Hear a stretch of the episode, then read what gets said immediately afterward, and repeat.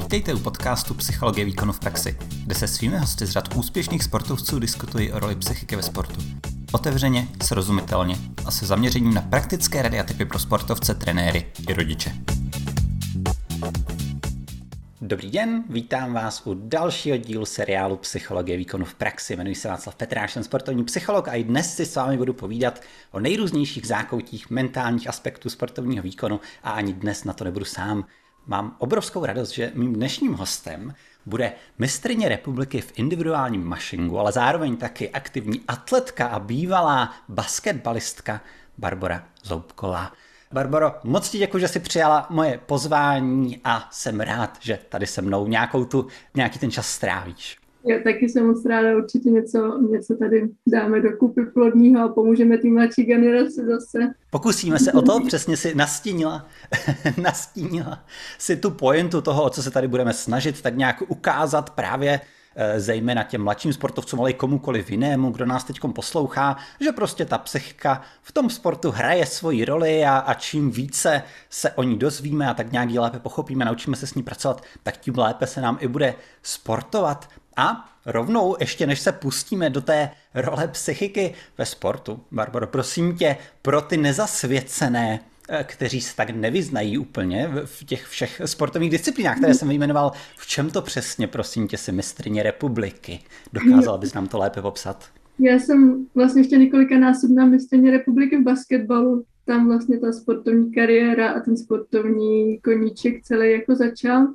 A pak přišlo pár zranění a to byla taková dlouhá ušklivá cesta, vlastně skončila i nakonec docela hezky, ale právě třeba tam ta psychika, o tom se třeba pobavíme, jak to mohlo vypadat i jinak, než tak, jak to jako skončit se sportem. A pak jsem právě se přišla, začala dělat ten canicross, což je vlastně běh člověka se psem. A vlastně spočívá to v tom, že ten pes vás táhne na takovém vodítku, vy máte sedák a hm, zpravidla ty tratě jsou okolo pěti kilometrů. A vlastně to je takový jako souznění člověka se psem a je to hrozně fajn a je to takový zase něco jiného než ten, než ten týmový sport. Takže teďka jsme vlastně minulý rok jsme obhájili druhý titul, tak letos se pokusíme obhájit po třetí, tak uvidíme. Jasně, směřuješ ke zlatému hat-tricku a tudíž já bych to možná vzal tak nějak hierarchicky postupně, když je tam už tak nějak naťukla ten basketbal, a sama si, si tak nějak přišla vlastně s tím, že tam do toho zasáhly ty zranění. To je určitě něco, co, co i řadě mladých sportovců se prostě hold může stát. Ty různé zdravotní trable,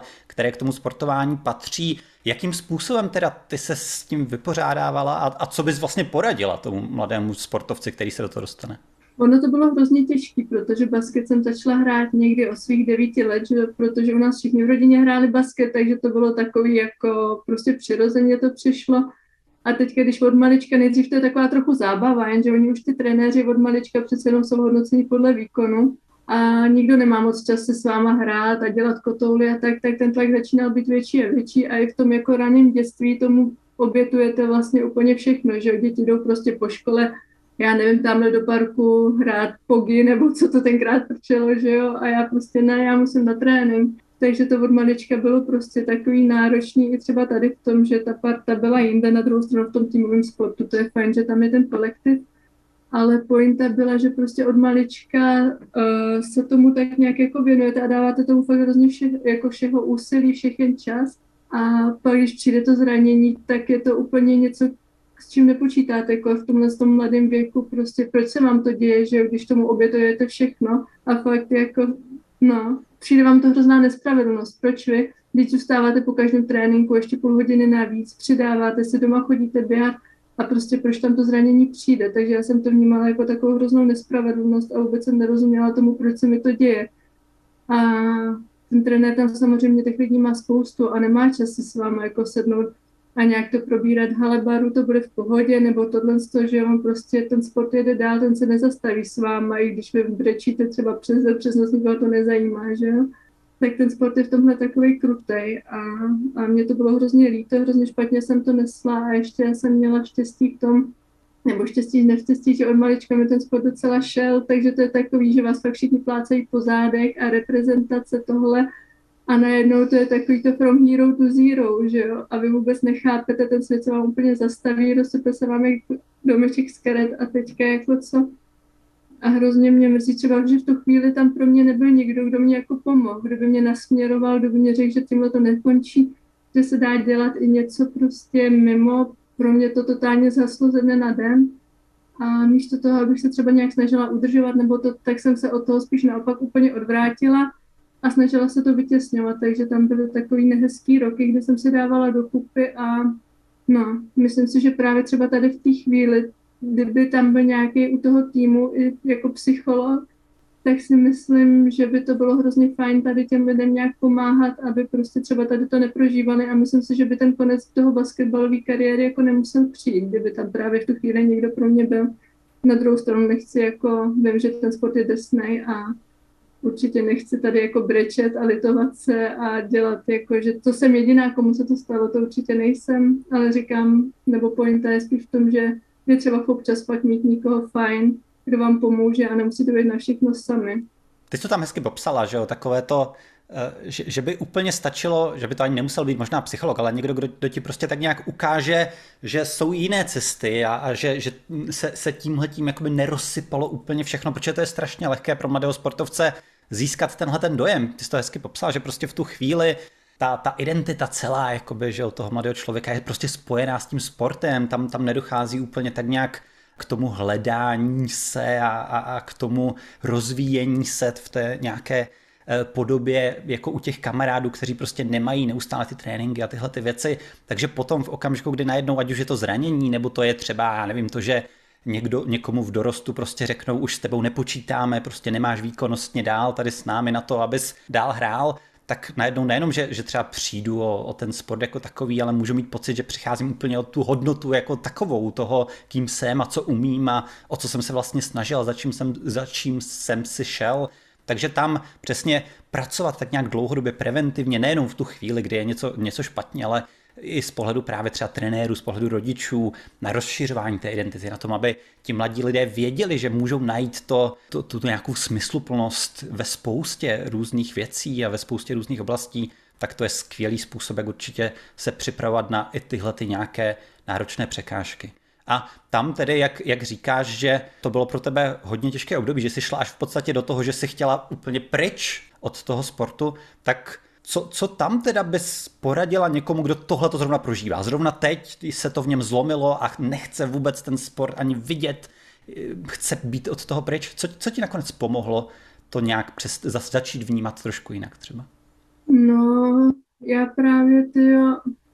ani nevím, já hlavně když jste prostě mladý, tak tyjo, třeba i teďka, když to vemu z toho pohledu, když jsem starší, kdy teďka dělám atletiku a mám třeba fakt jako fajn trenéra, ale on právě třeba tady to hrozně jako odsuzuje. Za nás přece taky nikdo neměl sportovního psychologa a jako za nás tohle to nebylo a my jsme takovýhle boty taky neměli a jak jsme běhali. A mě tady ty jakoby strnulí nebo způsoby myšlení přijdou hrozně jako líto, protože proto děcko fakt jako potřebuje pomoc a co bych asi změnila nebo poradila, tak fakt si o tu pomoc říct, protože já jsem měla pocit, že jsem na všechno sama. A nemusí to být od nějakého specialisty, ale třeba prostě se, se zajít se za tím trenérem, anebo říct ty mami, hele, fakt mě to trápí, pojď si ten, a ty rodiče třeba jako taky nějak pomůžou, že jo. A já jsem to hrozně dusila v sobě a řešila jsem si to sama a možná rodiče třeba nevěděli, že to tak prožívám, i když taťka z toho sportovního jako okolí hodně byl, ale přece jenom je to chlap, že jo, takže jako, že by holka mohla mít nějaký emoce, ho nějak netrápilo. Akor my asi jako holky si myslím, že to máme ještě trošku těžší tím, že toho prožíváme možná ještě malinko víc. No, takže asi pak jako nebát si říct o tu pomoc, protože nemusíte být na všechno sám. Jo a hezky tam zmiňuješ, že jo, snad by to tak mělo být, že, že ten první instinkt, když potřebuji pomoc, je právě jít za tím rodičem nebo za těmi rodiči, a, ale ono to není někdy lehké otevřít se a, a, a dostat právě tam tu komunikaci o těchto těch tématech. Ale stojí to určitě za to, už, už jenom z toho, z toho důvodu, že někdy pomůže si o tom prostě, se, se o tom vymluvit, tak nějak dostat to do slov, dostat to do vět, dostat to do trošičku jiné podoby, než mít to neustále prostě zavřené v takových těch nepříjemných nějakých myšlenkách v sobě. už někdy jenom to, že tím pádem to dostanu do nějaké smysluplné trošku podoby, to, co se mi děje, to, jak se cítím, proč se tak cítím, tak mě samotnému může pomoci, i když třeba ten rodič mi není schopen pomoci s nějakou geniální radou, ale, ale už jenom to sdílení, už jenom tak nějak to, že přesně jak to hezky zase popisuješ, nebudu na to v tu chvíli úplně sám, můžu to nějakým způsobem s někým trošku sdílet, tak může být určitě dobrá pomoc. Takže najít v sobě tu ochotu překročit přes ten nekomfort třeba toho, si o tom s tím rodičem popovídat,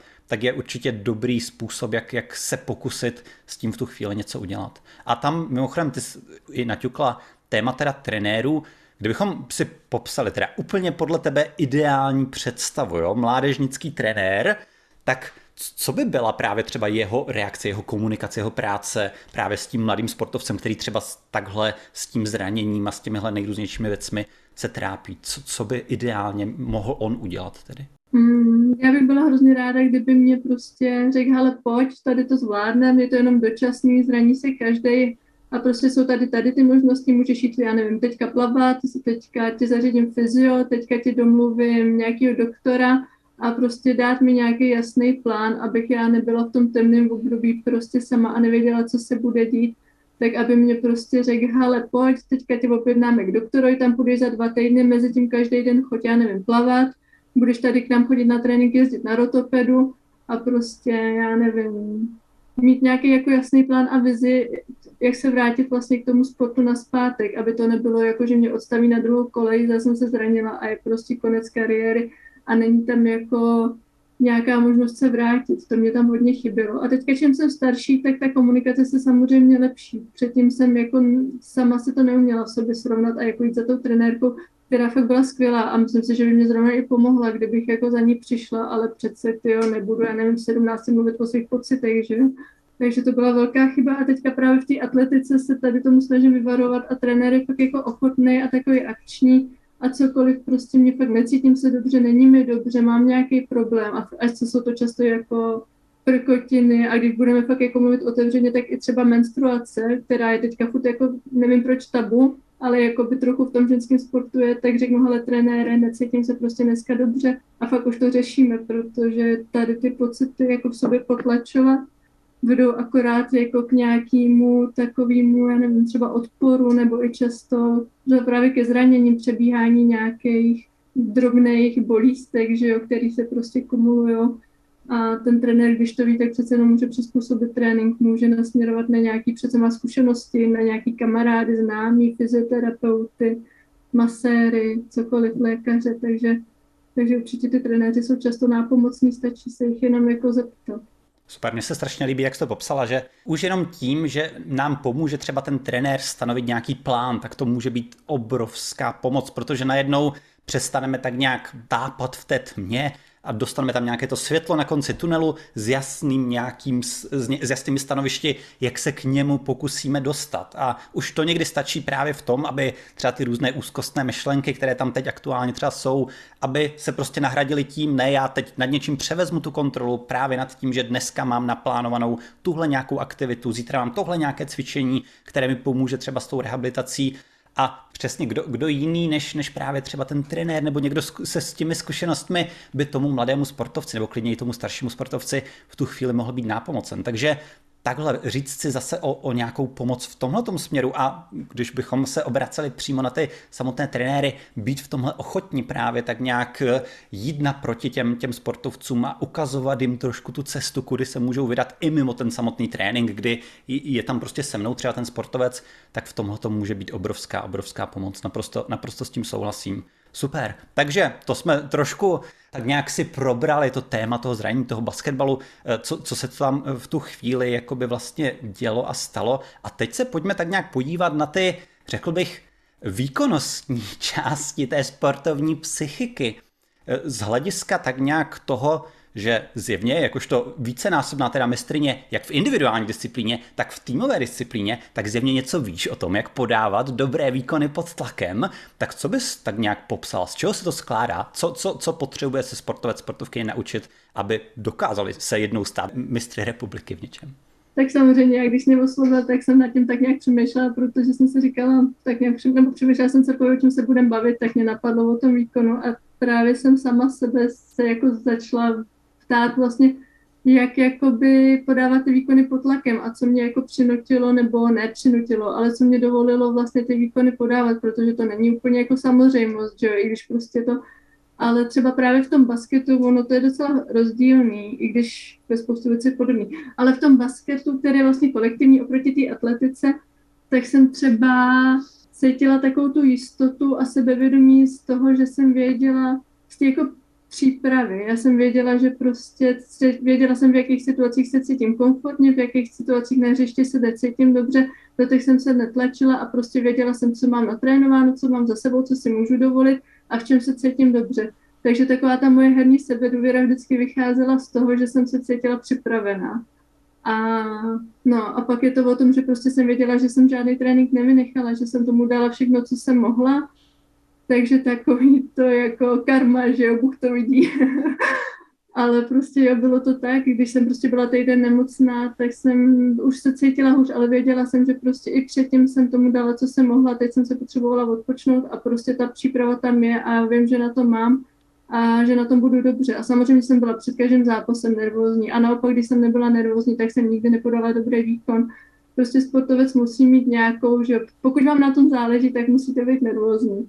Ale pak, že jo, první rozkok a všechno spadlo, nervozita a pak už to byla jenom taková jako tunel a krásná hra. A takže to sebevědomí takový pramení pak jako u mě třeba z té přípravy, z toho, že jsem věděla, že jsem tomu dala maximum, že jsem nevynechala poslední sérii, že jsem, já nevím, nevošulila trenéra, který řekl, že můžeš jít domů až potom, co uděláš tohle, tohle, tohle. A taková ta jako poctivost a fakt jako černá dřina, když to řeknu takhle, to byla fakt tvrdá dřina. A jít se zatím, nic neskracovat, nic jako nešidit a vědět, že jsem tomu fakt dala maximum, tak to jako mě dovolilo pak podávat ty maximální výkony, protože jsem věděla, že jsem prostě na to připravená. Popisuješ to fantasticky a tohle to je často tak nějak něco, co ne každý úplně chce slyšet, že jo? Někdo chce slyšet nějakou, nějakou tajnou radu na to, abych, abych si prostě věřil, i když jsem tomu tréninku třeba maximum nedal, ale ty to popisuješ naprosto přesně, že ono to je o té nejenom černé dřině, o takové té i neviditelné dřině. Přesně, i když se třeba na mě trenér nedívá, tak jestli k tomu přistoupím dobře, nebo, nebo to ošulím, jestli jsem ochoten prostě jít naproti tomu dobrému výkonu v okamžiku, kdy za to nedostanu žádnou pochvalu od nikoho a kdy nedostanu žádné ocenění od, od nějakého třeba mého spoluhráče, ale prostě i když jsem tam sám, tak jdu naproti té maximální připravenosti a o to, o to se potom můžu v tu chvíli opřít, že to je skutečně tak nějak ta reálná, reálné sebevědomí, kdy já prostě vím, co jsem pro to udělal a i bych se tam trošičku dotkl toho, co jsi tam zmínila, že, že v okamžiku, když třeba je člověk nemocný a nemůže, prostě fyzicky nemůže, tak nějak v tu chvíli ten týden trénovat, tak i tohle se nějak naučit zpracovávat je taky důležité, protože zase nechceme spadnout do té pasti, kdy jakékoliv narušení té možnosti se připravit přesně tak, jak bych ideálně chtěl, takže automaticky by znamenalo, necítím se tudíž sebevědomě, ale spíše k tomu přistoupit, každý den se pokusím prostě tomu dát sto procent z toho, co mám k dispozici. A budou dny, kdy těch mých sto procent prostě bude reálně znamenat potřebu si dneska odpočinout. To je to nejlepší, co můžu udělat, to je to nejefektivnější, co z toho dlouhodobého pohledu mi pomůže v tom mém rozvoji, v té, připra- v, tu- v té přípravě na ten nějaký výkon. Takže být v tomhletom zase flexibilní, nedržet nad sebou neustále ten bič prostě toho, že každý den musí být jenom o, o maximálním fyzickém výkonu, kde je to i o regeneraci, o odpočinku, o mentálním nějakém dobití těch baterek, naučit se v tom s tímhletím nějakým způsobem hospodařit, tak to je všechno ta cesta, jak nakonec jít do toho výkonu a mít tam tu jistotu, jsem nachystaný, co, co špatného se může stát, když jsem nachystaný. Když se opřu o ty automatizmy, opřu se o ty věci, které umím, tak tomu půjdu nej, nej, co nejlépe naproti. A ty jsi tam tak hezky úplně ve zkratce zmínila jednu věc, že přišel rozhoz a ty jsi byla v tom tunelu a tak nějak to, to hezky fungovalo. To zní strašně jednoduše, ale, ale spousta sportovců a sportovkyní přesně s tímhletím mají problém, že přijde ten začátek, ale oni se nedostanou do toho tunelu. Co, co ti teda pomáhalo v tomhletom, aby, abys udržela tak nějak tu koncentraci a čistou hlavu? Ty Vogo, no já jsem s tím nikdy jako neměla problém, prostě po mě první píšťalka a prostě to bylo něco, čím jsem třeba jako žila fakt celý život, takže pro mě to byla tak obrovská láska a tak obrovský jako, no, to nebylo o tom, že jsem sportovec třeba hodinu a půl na tom tréninku, to bylo o tom, že jsem ten basket měla fakt v hlavě celý den, každý den. A bylo to o tom, že jdu do školy a častokrát jsem prostě místo hodiny si kreslila akce, nebo prostě měli jsme v oběd, všichni si dali ty vogo smažený sýr, že já jsem si říkala, když ty vogo, já přece jsem sportovec, proč bych si tady dávala smažený sýr, když si můžu dát něco jiného. Neříkám, že to bylo každý den, že to bylo celý den, protože jsem byla děcko, nebo i třeba pak starší, že jo. Ale jako ten sportovec prostě nejste jenom hodinu a půl na tom hřišti, že jo. To je dřina obrovská, každý den a fakt jako celý den. Večer jsem usínala s basketem, přemýšlela jsem na tréninku, tahle akce se mi nepovedla, tohle to se mi nepovedlo, jak to příště vylepšit, co bych mohla udělat jinak, co bych mohla udělat líp. A tady to všechno, tím, jak jsem tím jako žila, mi dávalo pak takovou čistou hlavu do toho zápasu, že jsem prostě jako do toho šla, věděla, že to mám ráda, věděla jsem, co dělám. A nikdy jsem nad tím jako nemusela nějak přemýšlet. Samozřejmě byly horší chvíle, kdy se třeba nedařilo, to pak člověk jako přemýšlí, ale furt jako víte, že i to někdy skončí. K tomu se určitě, určitě hned dostaneme, teda jak, jak překonat to horší období, jenom tam zase bych vypíchl pár super myšlenek, že jo, ty o tom nemusela přemýšlet potom během toho zápasu, protože jsi to odpřemýšlela dopředu, ty to hezky pracuješ třeba s tou chybou, že jo, že jsi všimla nějaké chyby, tak jsi přemýšlela o tom, jak to příště zvládnout o něco lépe. I se mi líbí to, jak si v té škole prostě věnovala tu pozornost třeba tomu nákresu těch různých akcí a těmhletěm věcem. To je všechno nějaká ta v podstatě předpříprava potom na to, aby ta hlava prostě během toho výkonu tak nějak mohla jet na ten automatismus, mohla jet na, na tu první myšlenku, protože já jsem si tu první myšlenku skvěle připravil vši, vším tím, vši, veškerou tou investicí, kterou jsem do toho předem dával. I mi tohle to připomnělo jednu historku, myslím, že to byl Jenson Button, vynikající bývalý závodník z Formule jedna, kterému právě na základní škole tvrdili, že má problém s koncentrací, že je tam prostě něco špatně u něj. Ale potom se vlastně ukázalo, že on vůbec neměl problém s koncentrací, jenom si během vyučování prostě projížděl ty tratě, které potom jezdil o víkendu. Takže vůbec tam nebyl nějaký jakoby problém z toho hlediska, že, že by se nedokázal soustředit, ale prostě to, k čemu cítil právě tu svoji vášeň, tak bylo trošku někde mimo školu. A to se mi taky právě líbí, že ty to neustále zmiňuješ. Tu lásku k tomu sportu, tu emoční nějakou stránku té věci, že to nebyla jenom jakoby vydřená záležitost, ale že to byla prostě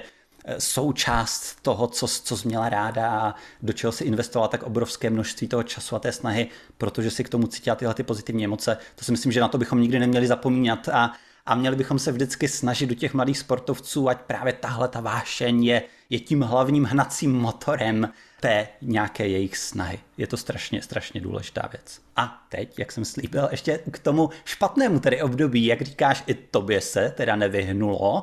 takže co tam v tu chvíli? Asi to zamávalo i možná nějak tím sebevědomím v tu chvíli, jak, jak si s tím poradit? No tyjo, no to asi jako není recept. Ono,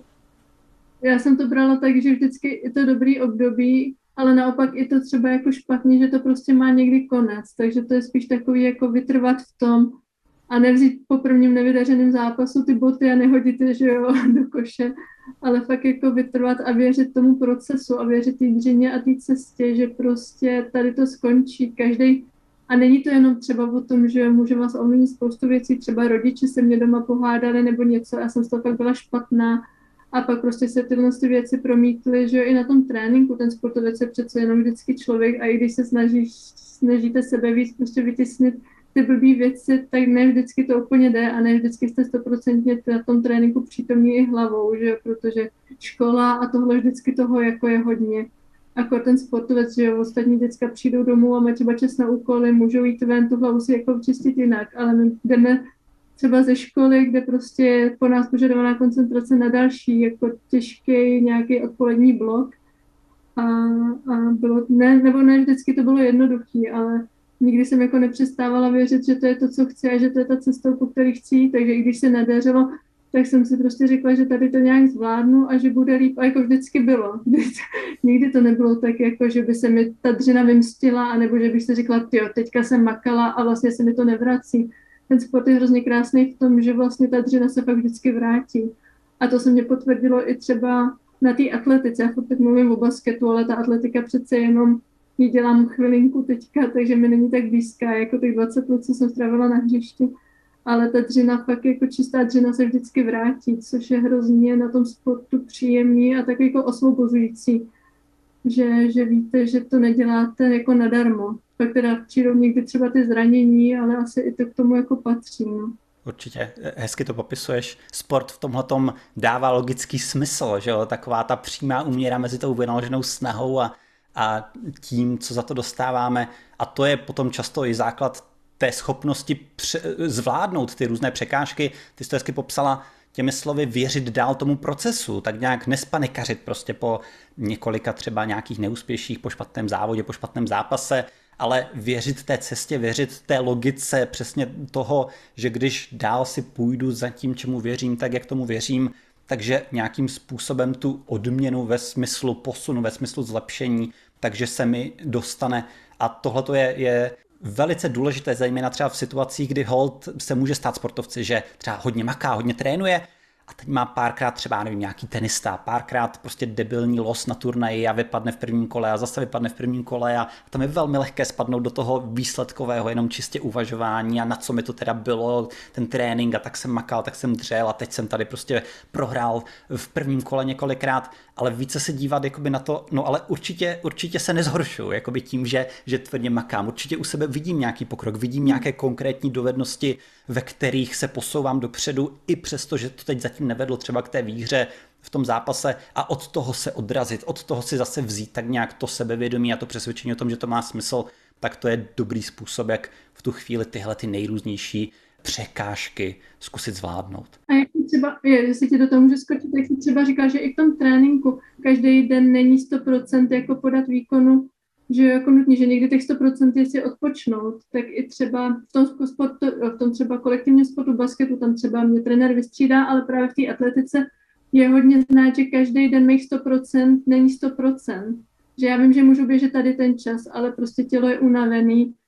nebo prostě si to nesedne. A i když jsem mám natrénováno a i když naopak jsem třeba trénovala víc, tak ne každý den z mých sto procent je prostě sto procent. Takže nějak jako fungovat s tady tím, prostě ne každý zápas, závod se povede a prostě to je potřeba i vyladit, načasovat a neznamená to, že ta práce jako byla k ničemu, naopak, ale prostě se to musí taky někdy sednout a vypočkat na ten správný závod a vytrvat. Přesně tak. Ta, ta, ta schopnost zpracovávat tyhle ty výkyvy a rozumět vůbec tomu, že prostě naše tělo není robotické a, a, a k tomu nějak, k těm výkyvům prostě logicky, že dochází a bude docházet, tak je klíčová součást tak nějak té psychické vyrovnanosti pro sportovce, ať už jste mladí nebo klidně vrcholoví. Takže tam s tím naprosto souhlasím a ono přesně všechny návyky, které potom chceme, ať se nám dostávají do závodu a zápasů a do té soutěžní roviny, tak si je musíme vytvářet už na tom tréninku a tam právě tak nějak učit se pracovat s tím, co dneska mám k dispozici. Zkusím z toho, co mám k dispozici, vytěžit maximum, ale rozumím tomu, že to není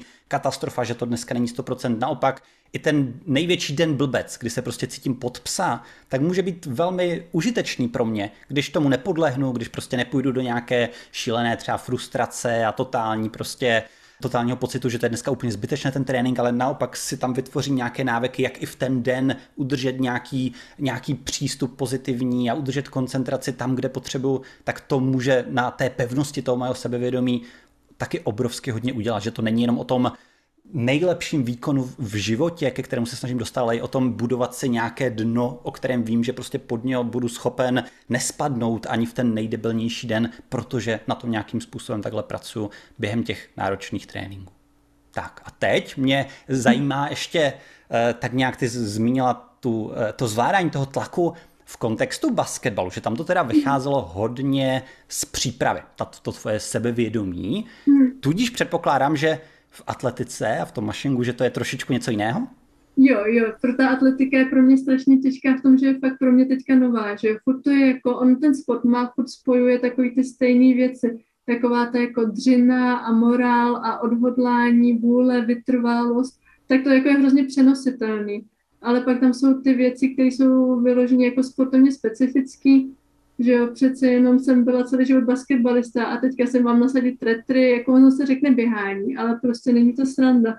A teďka mě právě začíná furt takový jako kolotoč stresu s tím, že prostě si nevěřím, že nejsem připravená, že nevím, co mě čeká, že nevím, jak to bude bolet, že nevím, co mám před sebou, protože přece jenom prostě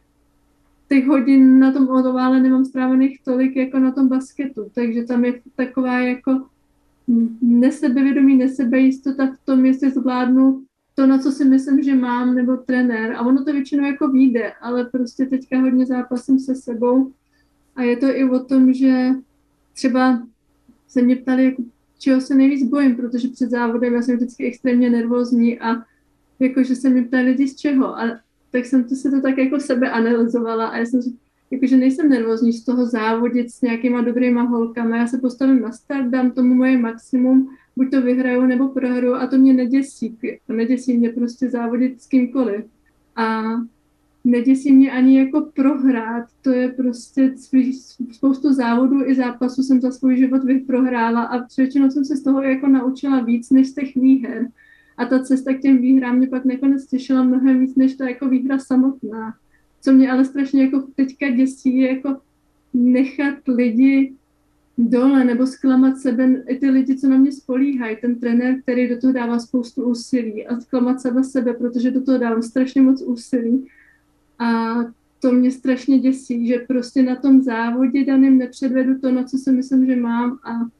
jsou v tom i jako rodiče. Mamka, která mě furt hlídá prostě psy, moje nejlepší kamarádka, která se taky hlídá holky, jenom abych já mohla být na té dráze. Já, která běžím každý den prostě z práce, abych si udělala, trénovala ten trénink, aby jsme pak na tom závodě podali ten výkon a tak nějak za tu dobu jsem se vlastně vypěstovala takový návyk, že vlastní hodnotu určuju na tom, jestli jsem dobrá nebo jsem špatná, jestli vyhraju nebo nevyhraju. A takže vlastně to moji hodnotu určuje můj výkon a teďka jsem zaciklená v takovémhle jako božkovém kolečku a nějak jako mě z ní nejde ven a prostě nechci nikoho zklamat. A no, takže teďka mám teďka takovýhle jako novinky v tom atletickém světě, hrozně mě to trápí a moc nevím, co s tím, ale jako pracuju na tom a jsem ráda, že aspoň jsem se to jako uvědomila, že cesta ven třeba jako je, ale jako určovat vlastní hodnotu na základě výkonu a nesklamávat lidi je takový, takový jako těžký. Skvělá analýza. To je, vždycky, to je dobrý vždycky začátek tak nějak toho posunout se z té situace dopředu a přesně jak říkáš, v okamžiku, kdy tak nějak si definujeme, ať už to je naše hodnota nebo cokoliv, prostě nějaké hodnocení něčeho na základě vnějšku, tak v tu chvíli máme nad tím strašně malou kontrolu a, a to samo o sobě je, je úzkostné. Tak nějak, když já nemám plně pod kontrolou to, to, pro co se jdu a o co se vlastně snažím v tu chvíli. Takže tam určitě, pokud něco takového taky prostě zažívá nějaký mladý sportovec, nějaké mladá, nějaká mladá sportovkyně, tak to, na čem bychom tam určitě se snažili třeba zapracovat, je hodně tak nějak si definovat právě ty cíle a to, na co se zaměřuju a to, na čím přemýšlím v té svojí nějaké pomyslné zóně kontroly. Prostě jasně si oddělit, co je pod mojí kontrolou, co není plně pod mojí kontrolou a vždycky, když se prostě přichytnu u toho, že, že řeším tady něco, co je mimo tu moji pomyslnou zónu kontroly, tak si raději místo toho dát nějaký konkrétní plán, konkrétní cíl,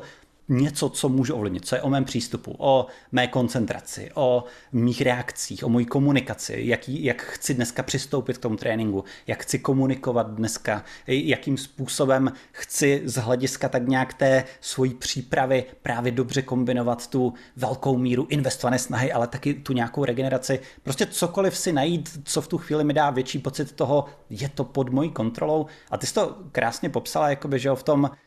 v tom basketbalu, že tak jak to popisuješ, ty se tam zjevně krásně naučila pracovat s těma porážkama, že, že prostě to nebyla devastující jakoby záležitost, ale něco, co samozřejmě nikdo nerad prohrává, ale co ti vlastně strašně hodně dalo nakonec a co ti přineslo mnoho ponaučení a informací a, a schopnosti se od toho odrazit zase někam dál a právě mít takovýhle nějaký přístup i k těm nejrůznějším věcem, ze kterých mám strach potom třeba v těch závodech a i v tom individuálním nějakém sportu, tak nějak rozumět tomu, že to taky bude součást té mojí cesty, nějaké ty třeba nezvládnuté záležitosti a to, že prostě někdy, někdy se, se mi nepodaří úplně ten výkon, tak jak si představuju, ale tak nějak vždycky to brát růstově, vždycky to vzít, že ať už to dneska dopadne jakkoliv, tak každopádně se můžu posunout dopředu, když k tomu nějak přistoupím, když o tom budu nějak uvažovat, když si stanovím právě tenhle ten nějaký růstový konstruktivní přístup k té výzvě, tak to může hodně nám pomoci postupně přesměrovávat tu,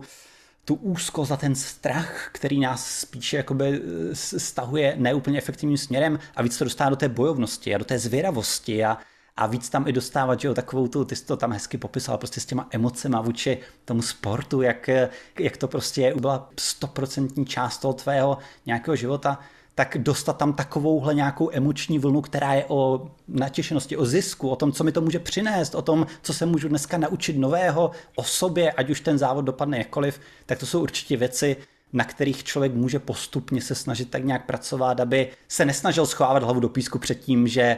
a, a tvrdil si ne, já, já vůbec nemám žádný strach a vůbec není ve mně žádná nervozita, ale spíš, aby řekl, OK, je to tam, ale přistoupím k tomu čím způsobem. Budu to brát jako, jako znak nějaké natěšnosti, nějakého nabuzení, který budu směřovat tady tímhletím nějakým stylem toho přístupu a v tu chvíli postupně se s tím dá naučit určitě lépe a lépe pracovat. No, ne, třeba ještě byl bych v tom, že ta atletika fakt jako bolí, takže to je další věc, že mě strašně děsí ta bolest, která vždycky přijde, že jo. Já, ať už běžíte tempo to, nebo deset vteřin horší, protože to zrovna není váš den, tak ta bolest tam je vždycky neskutečná a je to hrozně na hranici možností, když to v tom basketu se přece jenom necháte vystřídat, když už nemůžete, že jo. Takže i tady v tom teďka jako trošku se snažím pracovat, abych prostě tu bolest snášela líp, no je to taky těžký. A tak, jak jsi říkala, ono je to hodně dané tím, že ten basket už znáš, si znala skrz na skrz prostě za ty roky. Ta, ta míra toho komfortu informačního, že prostě vím, co mě čeká a nejrůznější, ať už to bude skvělý scénář, špatný scénář, vím, co mě čeká. Tak teďkom v něčem, co je pro nás nové, tak přece tyhle ty nejrůznější informace si ještě musíme vytvářet a tam je tudíž často prostor, protože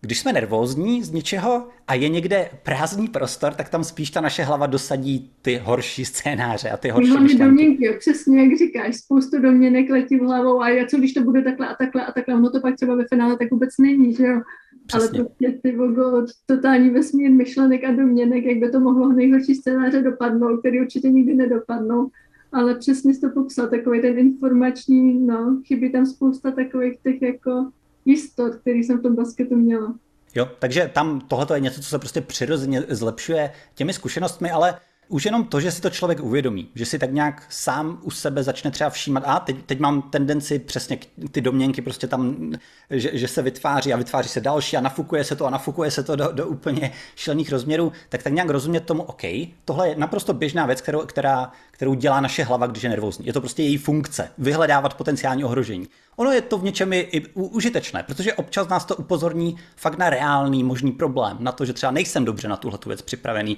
a v tu chvíli je to velice, velice užitečná věc. Ale na druhou stranu musíme rozumět tomu, že prostě je to často přehnané, je to často nafouknuté do, do, do, do naprosto neobjektivní nějaké podoby a být schopen tak nějak třeba už jenom si udělat prostě takovou, takovou, takový nějaký návyk, že když mě napadají tyhle ty různé myšlenky, tak si je prostě napíšu někam na papír a vrátím se k ním, až budu mít dobrou náladu někdy. Až se budu cítit v pohodě úplně, uvolněně, naprosto v klidu,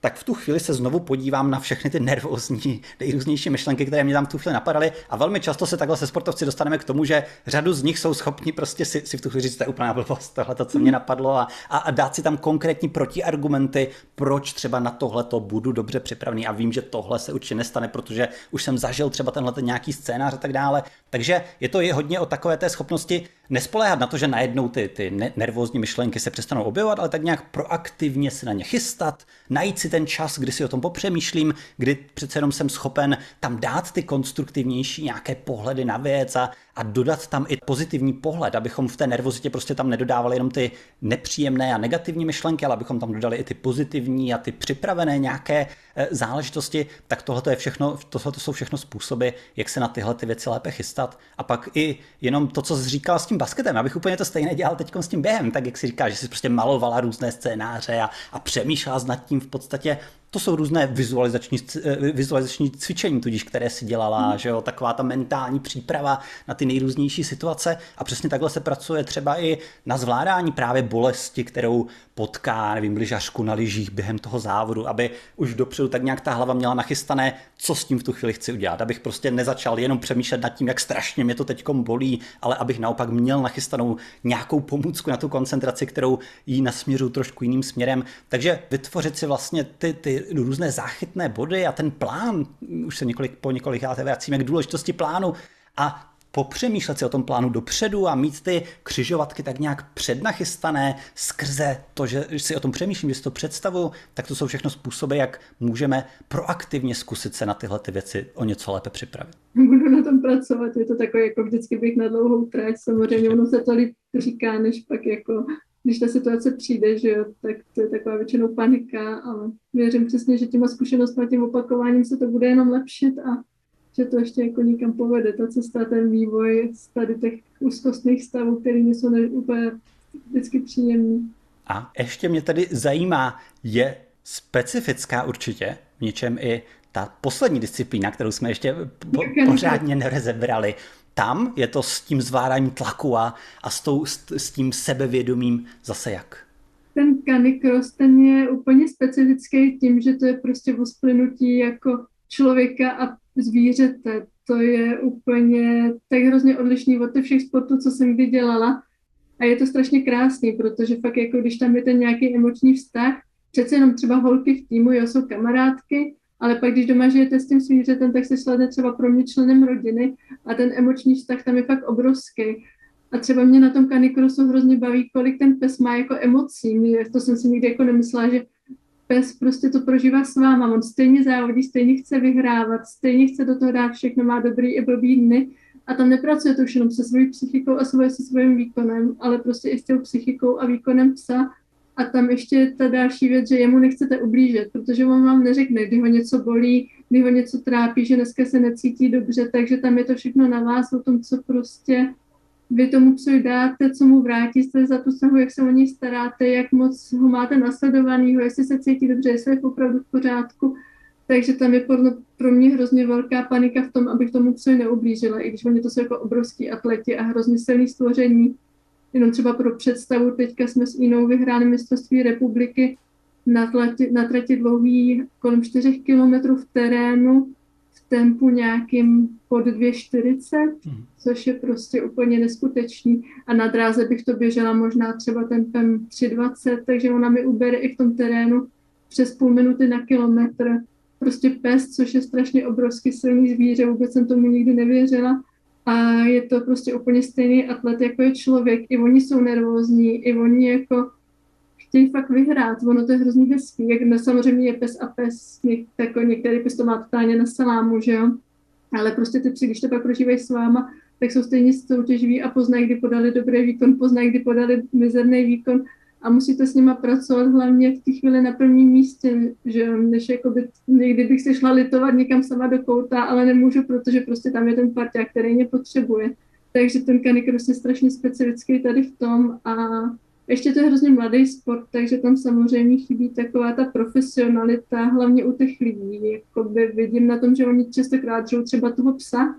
ale zapomeňme na to, že by se mohli připravit sami, což mě jako mrzí, já to mám radši naopak, že radši druhá sebe a psům dám den volno, než aby to bylo naopak. Takže ten sport je takový jako v začátcích a, a, a, a nemyslím si, že všichni úplně pracují s tím hezky, jak by mohli, protože no, pak jak říkám, to splynutí tam je pak krásný, přece jenom je to pak jako divoký zvíře, který vám pomáhá dos, dosáhnout nějakých jako docela velkých o, výkonů a no, lidi to berou jako samozřejmost, protože to vůbec samozřejmost není a prostě ten fakt to prožívá a je potřeba s tím taky pracovat. Určitě. Zase, zase to popisuješ velice hezky, že se snažíš dávat v podstatě hodně důraz na ten well-being toho, toho tvého parťáka, když to tak řeknu, a, a myslet na jeho zdraví nebo na její zdraví v tomhletom případě a, a z toho potom vlastně vzniká tak nějak, že jo, ten, ten dobrý vztah a, a ta, ta, to vaše souznění a ta schopnost si vzájemně rozumět i bez těch slov, které vy prostě nemáte úplně, úplně takhle k dispozici. Takže je super, že jdeš si touhletou cestou, to je v podstatě nějaké empatie a, a přináší ti to přitom ty výsledky i z hlediska vítězství na těch, na těch velkých závodech. Je to, je to paráda. Ten canicross je fakt krásný v tom, v tom, ale je to prostě ještě mladý, no, myslím si, že to má dlouhou cestu před sebou a přece jenom, když to dělá člověk, který v tom, nechci to nějak zlehčovat, já nemám, že právo někoho soudit, ani nikomu říkat, jak by to měl dělat, ale když to dělá člověk, který nikdy vrcholově nesportoval, tak prostě to prostředí nezná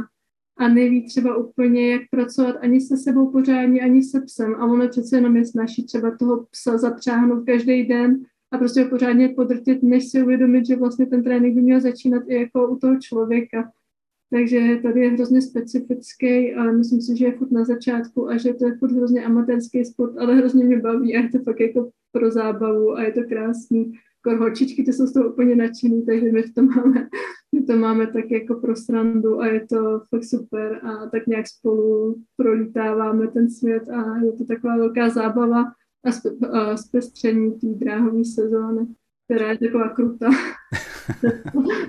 Ale je krásné vidět, jak se celým tím naším dnešním povídáním tak nějak prolíná ta láska k těm různým disciplínám, kterým ty se vlastně věnuješ a věnovala se za. A je, je, je paráda vidět někoho, kdo si uchovává takovouhle vášeň k tomu sportu po celou dobu té svojí cesty, až na nějaké ty, ty, ty horší období z hlediska toho zranění. Super, Barboro, parádní povídání, spousta zajímavých informací, zajímavých rad a tipů a já vždycky dávám nakonec možnost svým hostům, jestli máš nějaký vzkaz pro mladé sportovce, sportovky, kteří nás dneska poslouchají, co bys jim vzkázala?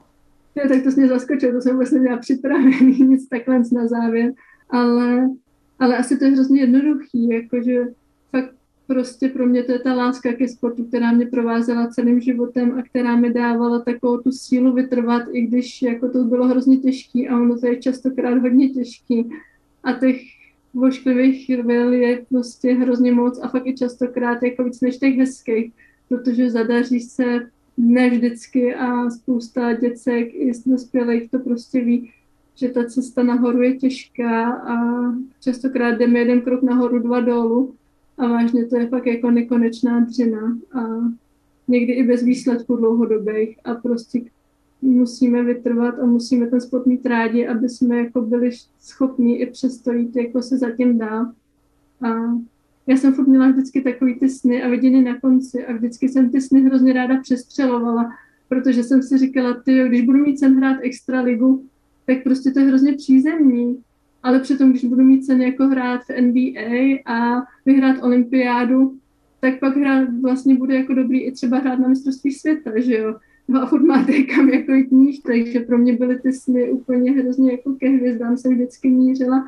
a líbilo se mi dosahovat i těch jako větších, a který nebyly vlastně úplně tak jako to, co jsem si, a to bylo fakt jako takový, ne, že bych tomu i věřila, ale prostě dávat si velký cíle, protože pak prostě máte furt kam jako jít, no, než malý cíle a zůstávat při zemi, protože to je hrozná škoda. Ten sport otvírá spoustu dveří a otvírá velký obzory a určitě tam je takový potenciál nevyčerpatelný, že by byla škoda přestat snít a, a, a zůstat někde na zemi. No. Krásné. Je vidět, že si přípravu nepotřebovala a když jsi vystavena do nátlakové situace i konverzačně, tak si s tím umíš poradit. Přesně tak. Nepřestávat snít, jít si potom kruček po kručku za těmi sny. To si myslím, že jestli nás sport něco učí, tak je to rozhodně tahle ta nějaká záležitost. Barboro, ještě jednou moc děkuju, bylo to parádní a děkuji vám posluchačům, divákům. Pokud si chcete pustit předchozí nebo následující díly seriálu Psychologie výkonu v praxi, sledujte psychologievýkon tečka cé zet na Facebooku, na Instagramu, odebírejte na Spotify, na YouTube. Zatím se mějte krásně. Naschledanou. Já děkuji za pozvání.